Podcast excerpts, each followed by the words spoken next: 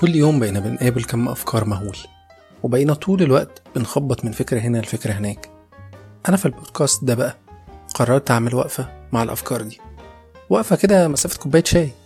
هاخد فكرة وأغطس جواها وأفكر معاكم بصوت عالي وهشارككم اللي جه في بالي حواليها. ما أقدرش أوعدكم إن البودكاست ده هيخلينا نبطل نخبط في الدنيا. بس هي مجرد محاولة اننا وإحنا بنخبط كده على الأقل نخبط بالعقل. إيه اللي هتعمله ده؟ هخبط بالعقل. أنا أحمد الشاذلي وده خبط بالعقل. خبط بالعقل. سألت الشيخ عبد ربه كيف تنتهي المحنة فقال إذا خرجنا منها سالمين فهي الرحمة وإذا خرجنا هالكين فهو العدل. من بداية الأزمة والجملة دي مش عايزة تفارقني. الجملة دي من كتاب أصداء السيرة الذاتية لنجيب محفوظ والحقيقة إنها معلقة في بالي لسببين. السبب الأول المباشر اللي الجملة بتقوله بصراحة إن شعوري تجاه كل حاجة بتحصل إننا لا نستحق النجاة وإن كنت أتمناها طبعا. ودي مشاعري على كل المستويات سواء على المستوى الشخصي أو على مستوى الجماعة. والجماعة دي من أول إحنا كمجتمع إلى إحنا كبشر. بس في الحقيقة إني مش حابب أخوض في ده لأن مش دي الفكرة الأهم بالنسبة لي. أنا عقلي بيخبط في فكرة الناحية التانية خالص. بس إجمالا ما عنديش أدنى شك إننا إذا خرجنا سالمين فهي الرحمة مش أكتر. وإذا خرجنا هالكين فهو العدل الذي نستحقه. الجزء التاني من الجملة هو اللي عقلي بيخبط فيه. والفكرة الأهم بالنسبة لي إن الجملة ما بتطرحش أي شكل من أشكال المقاومة. خرجنا سالمين ولا هالكين؟ إحنا كده كده ما عندناش فعل نقدر نغير بيه مصيرنا. وده شبه قوي اللي بيطلب مننا. إن في خطر كبير بيهدد العالم. طيب نعمل إيه؟ اغسل إيدك واقعد في البيت. نعم. طيب أنا ممكن أنزل أجري ورا الفيروس في الشارع أسهل آه طب آه أنزل أحدفه بالطوب أي فعل إيجابي يحس إن أنا بقاوم. حقيقة إن الفعل السلبي ده صعب جدا. أصعب كتير من فعل المقاومة. بس ساعتها بتخبطني أفكار إن الحياة نفسها بالبساطة دي وإحنا اللي بنصعبها على نفسنا. ببساطة إنك أقعد في البيت. تنجو. اغسل إيدك. تنجو. إن الحياة سهلة وبسيطة أهي. إحنا بقى اللي بنصعبها على نفسنا. ونقعد نجري ورا أحلام وطموحات وندور على أفعال مقاومة عشان إحنا بس عايزين نقاوم ونحس إننا بنعمل حاجة بس اللي باين كده إن الحياة مش طالبة منك ده خالص. أنت بس اللي بتقعد تقول إنك عايز تحقق ذاتك وإنك عايز تكون نفسك وإنك بتجري ورا ال passion بتاعك وإنك عايز تخلي العالم مكان أحسن. في الحقيقة الموضوع طلع أبسط من كده ومش مستاهل تتشنج أوي كده. حاجة كده شبه سيب نفسك والمية ترفعك. ما بقولش إننا ما نحلمش ونحاول نوصل لأعظم إنجازات في الدنيا. بس أعتقد محتاجين وإحنا بنعمل ده نعمله من غير ما نتشنج. نعمله بالبساطة اللي بتبقى على وشك وأنت قدام المراية بتغسل إيدك وتخلي العالم مكان أحسن.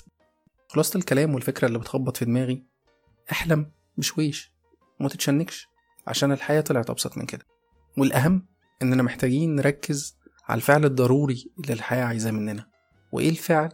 اللي ملوش أبدا أي لازمة شبه كده إننا نجري ورا فيروس في الشارع اللي يمكن يكون مرضي لينا بس عشان بيضيف قيمة ما على حياتنا.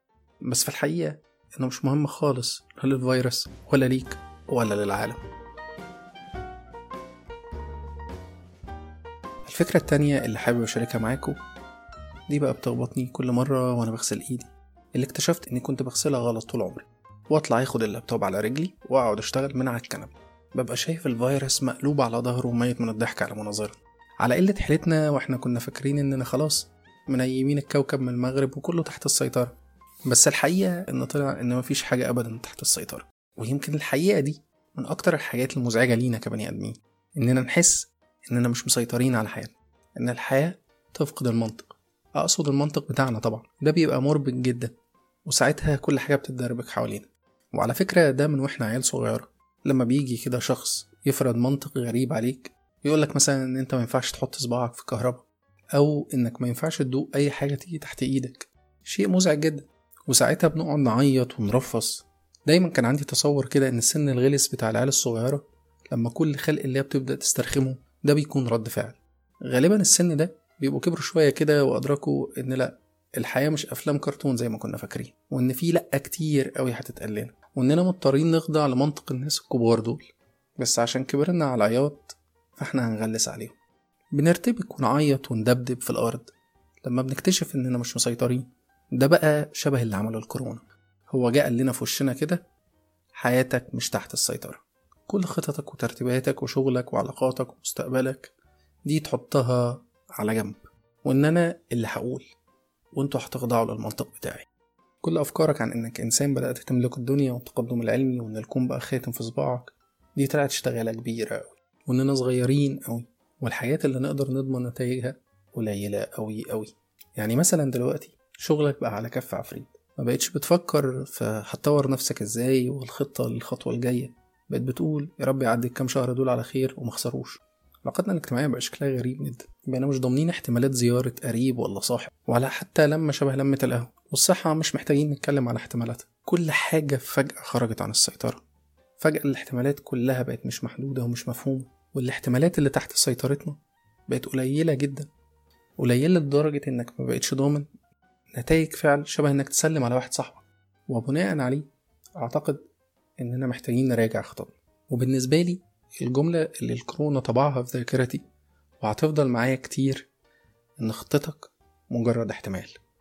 من آلاف الاحتمالات عشان إحنا عندنا معطيات قليلة أوي وفي إيدينا التحكم في متغيرات أقل بكتير في المعادلة والباقي كله مش بتاعنا. يمكن ده مربك جدا بس هو الكورونا حطنا في حجمنا وقرر يدينا درس إننا محتاجين نتواضع قدام الدنيا. نتواضع وإحنا بنحط خطة لعشر سنين قدام ونتصرف معاها على إنها أمر واقع ونتصدم قوي لما ما تحصلش وكأن الكون بيدور حوالين خططنا والمفروض يخضع ليها. أديك يا معلم مش عارف تخطط يومين قدام.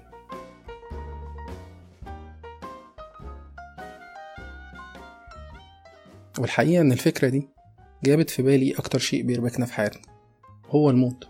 وده منطقي لأنه بيطوف مع الكورونا في كل حتة في العالم. الموت عنده تأثير مربك جدا شبه ده ويمكن أكتر طبعا. هو شيء مزعج لينا جدا. وأنا هنا مش بتكلم عن الفقد والحزن وكده.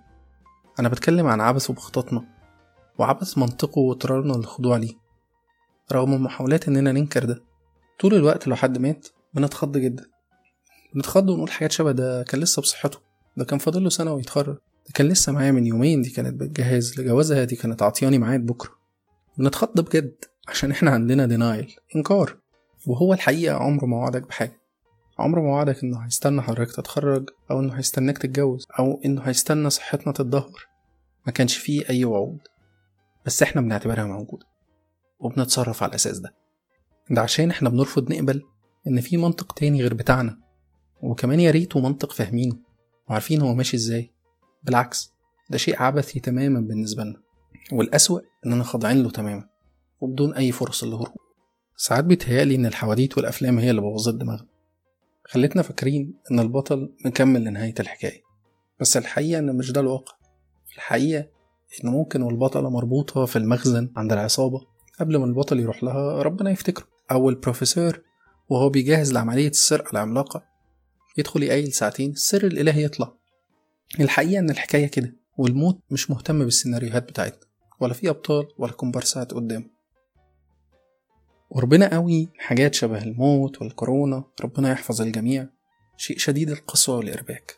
بيحطنا في حجمنا الحقيقي. بيقول لنا قد إيه إحنا كبني آدمين تافهين قوي في هذا الكون الفسيح. مهما تهيأ لنا إن كله بقى في إيدينا. ورغم كده أعتقد إننا كبني آدمين مش هنقدر نتجاوز ده. ومش هنقدر نتجاوز إننا نفضل نعمل خطط ونفكر في مستقبلنا ونخطط كأننا على بعد خطوة واحدة منه. بس أعتقد الحاجة اللي استفدتها من التجربة دي قوي إن بعد كده وأنا بعمل الخطة دي هكتب في آخرها إن ده مجرد احتمال من آلاف الاحتمالات وإنت كمان خطتك مجرد احتمال. الحقيقة إن ده حصل مع البودكاست ده اللي أنا بجهز له بقالي كتير وكتير هنا أقصد سنين. كانش الخطة أبدا إن نبدأ بحلقة عن الكورونا. بس الأفكار اللي خبطتني دي خلتني بشكل ما أقرر أتكيف مع الوضع اللي حاصل وأعرف إن أنا مش مسيطر على كل الاحتمالات وإن مش لازم البودكاست يطلع زي خطتي بالظبط. بس ممكن أعافر وأخليه يطلع بس من غير ما تشنج وممكن أتكيف مع الاحتمالات الجديدة. زي ما قلت لك كده سيب نفسك. والمية هترفعك. لحد ما نتقابل تاني أكتر مكان أنت مسيطر فيه على أكبر كم من المتغيرات وبتقابل أقل احتمالات بره خيالك هو البيت. فلحد ما نتقابل تاني خليك في البيت. أشوفكم بالعافية.